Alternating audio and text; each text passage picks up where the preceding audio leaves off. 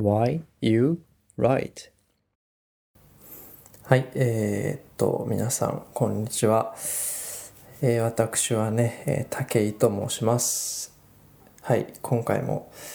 始めていきましょう。 Why you write です、えー、この番組はですね、えー、書くことですね、あの、まあ、文章全般かな、なんかこういろんな文章を書くことに、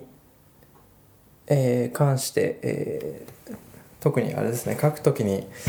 えー、っと大変なこととか、そうだな、苦手なことみたいなのを、まあ、自分のその体験をね、えー、事例っていう形で、えー、取り上げて、まあ、あの掘り下げていく、まあ、自分のことを自分で話すっていう、まあ、あのスタイルでやっていきます。で、えっと、そうですね、メッセージフォームも作ってあるので、えー、ぜひ聞いている方いらっしゃいましたら、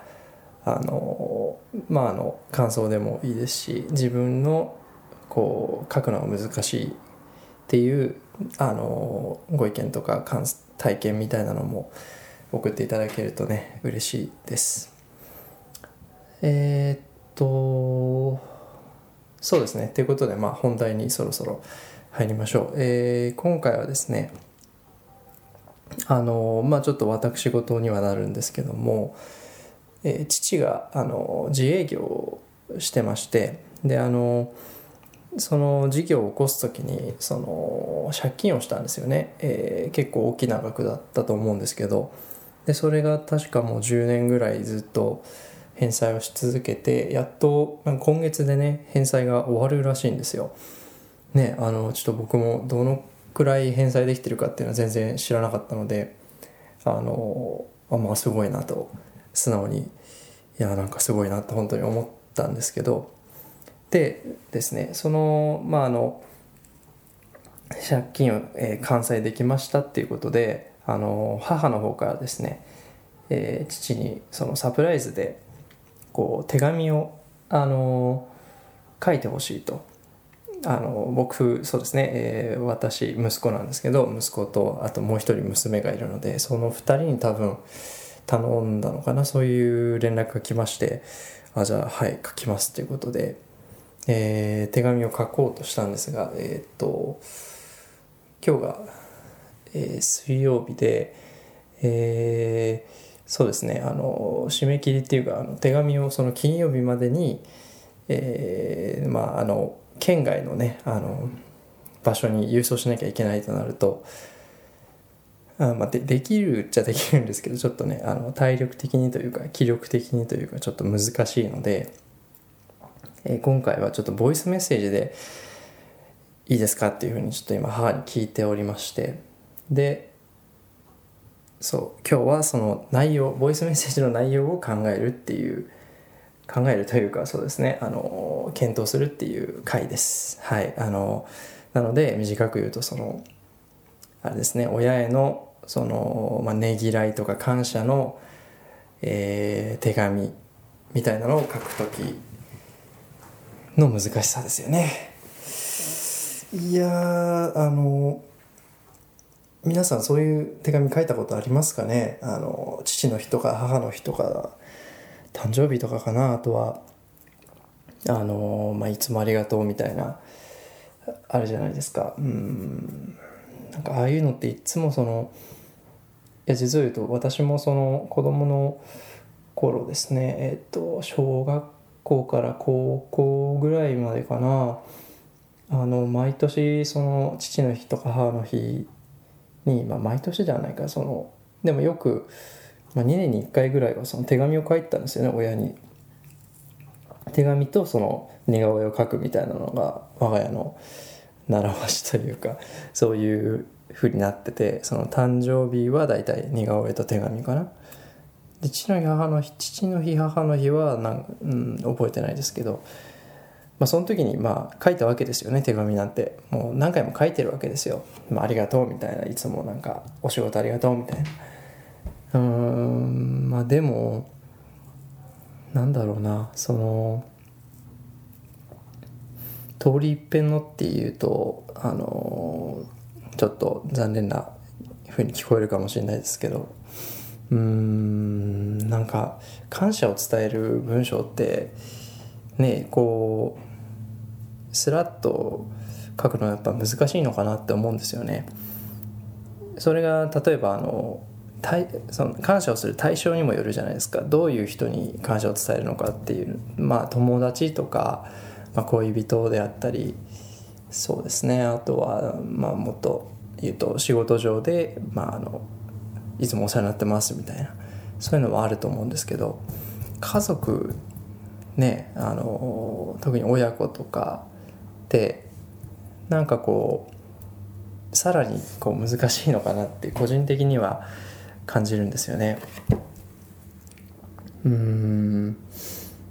まあ、だから、まあ、ありがとうはありがとうなんですけど、そのうーんなんだろうな、実際にこう借金返すためにこう、ね、頑張って働いてたっていうのはあの知ってはいるけど、その苦労まではやっぱり、ね、分かんないわけですよね。そのえっとまあ、仕事の話とかは何て言うんですか、あのご飯の時とかにね、なんこういうことがあってみたいなっていうので、まあ、片鱗は伺い知れるわけですけれども、まあ、やっぱり実のところど本人にとってどれくらいやっぱ大変か、まあ、もちろんそのやりがいとか喜びもあるんですけど、ね、どんな思いして、ね、何年間も働き続けて。ね、その大きな額を完済したかっていうのを考えると、こうなんでしょうね、自分の持ってるその言葉だとなんか到底足りないというか、うーんなんかこう薄っぺらく聞こえてしまうというか、なんでしょうね、うーんなんかこう自信が持てないですよね、自分の言葉にね。うんうーんそういうのなんかありませんかね、皆さん。特にそうですね、あのお世話になった人とか親とかですかね、そういう感謝の気持ちを伝えるときにやっぱりこうちょっと引け目を感じちゃうというか、なんか自分うーんちょっと難しいですね、表現するのが。まあそういうのもあり、えー、あとはそうですね、まあ、感謝は伝えたいのはまあ感謝なんですけど、うーん他には何がありますかね。まあねぎらいっていうところですかね。もう一個言うと、まあ、体に気をつけてっていうことですよね。うーんそうですね、まあでもそれってなんか体に気をつけてとかご自愛くださいって、まあなんていうんですかね、あの上等句っていうか、その決まり文句みたいなもんじゃないですか。手紙の結びに書いとくみたいな。だからまあそんなにこう ど, どんな人に対してもこう大差ないという言えば、まあ大差ないわけですよね。ってなるとこの、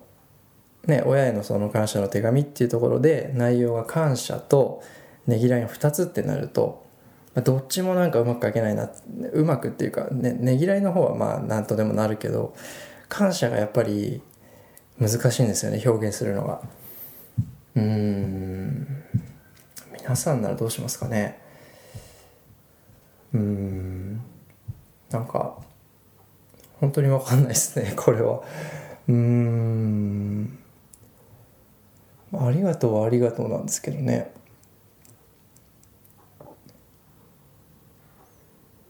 うーんいやマジでちょっとあれですね、この番組は一応テーマは決めて、いやあの撮ってはいるんですけど、ちょっと台本とかを今あんまり用意してない状態なので、今ね本当に困ってます。あの展開がもうないです、この、この話に関しては。えー、まあでもねボイスメッセージは撮る必要があるので、うんまああれですかね。あとはうーんなんかこう今度一緒に食事に行きましょうみたいな、うーんなんかこうそうだな、あのもう一個多分ヒントとなることとしては、その人がどんなことにこう喜びを感じるかとか幸せだなっていうふうに感じるかっていうところを想像することですかね、自分が。うん、だから父さんはどういうのが嬉しいんだろう、なんか僕がそれにのそれに対してなできることってなんだろうっていうふうに考えることが、まあ一つね、あのきっかけ、何か内容につながるきっかけになるやもしれませんね。はい。彼が喜ぶことっていうとね、何でしょうね。うーん。いやーちょっとね、あの何が好きなんだろうって考えるとわ分かんないなっていう人いませんか？いや、あのもちろんあのね、親御さんの好きなもの嫌いなものをもう熟知してますよっていう方もいらっしゃると思うんですけど、ね、特にうーんいやな好きなのなんだろうみたいな、ね、あの思う方も、ね、いらっしゃるかもしれないですね。いや彼はうーん神社に行くのが好きではあるんですけど、なんつうんですかね、彼ってそのすごい、うん、真面目というかその用意周到な人なので、まあ、例えば 神, 神社巡りが好きで、じゃあそれに役立つアイテムをって言って も, もう大概彼はもうね準備してるんですよ、全部持ってるんですよ。なんか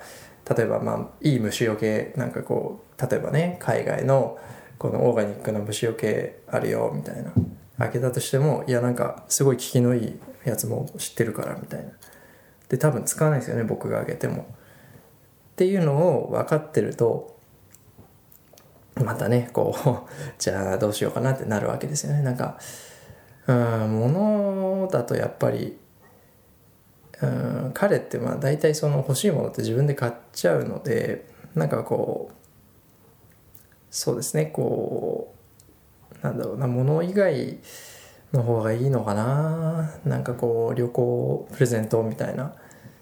それほどのちょっと今ね経済的な余裕が私ないので、うーん難しいところなんですけど、そうですね、そういうふうにちょっと考える必要がありますね。ちょっとここで内容を全部考えるのは、えー、少々ねあの長くなってしまいますので、まあ、この辺で一応締めたいと思います。だからまとめとしてはですね、えー、今回はその父への感謝とねぎらいの手紙を、まあ、ボイスメッセージではあるんですけどを書くということで、まあポイントとしてはうーんまあその感謝とねぎらいっていうのがテーマなんだけども、よりその自分らしさというか、えー、オリジナリティというかご自分の納得するものを書くためにはやはりその感謝をする人、まあこの場合は父ですね、父がどんなものが好きなのかとか喜ぶのか幸せを感じるのかっていうのをやはり一番意識一つ意識していくのが大事かなというところです。はい、えー、そうですね、こう悩みながら話すような内容になりましたが、皆さんいかがでしたでしょうか。えー、ぜひね皆さんも、まあ、父の日母の日はもう今年は終わってしまいましたけれども、えー、来年以降ね生かしていただければと思います。はい、えー、ということで今回はこの辺で、えー、奥をおしまいにしたいと思います。えー、武井がお送りしました。はい、えー、また来週の水曜日ですかね、えー、更新いたしますので、ぜひ、えー、メッセージや、えー、サブスクリプション、ね、してもらえればと思っております。はい、ではさよなら。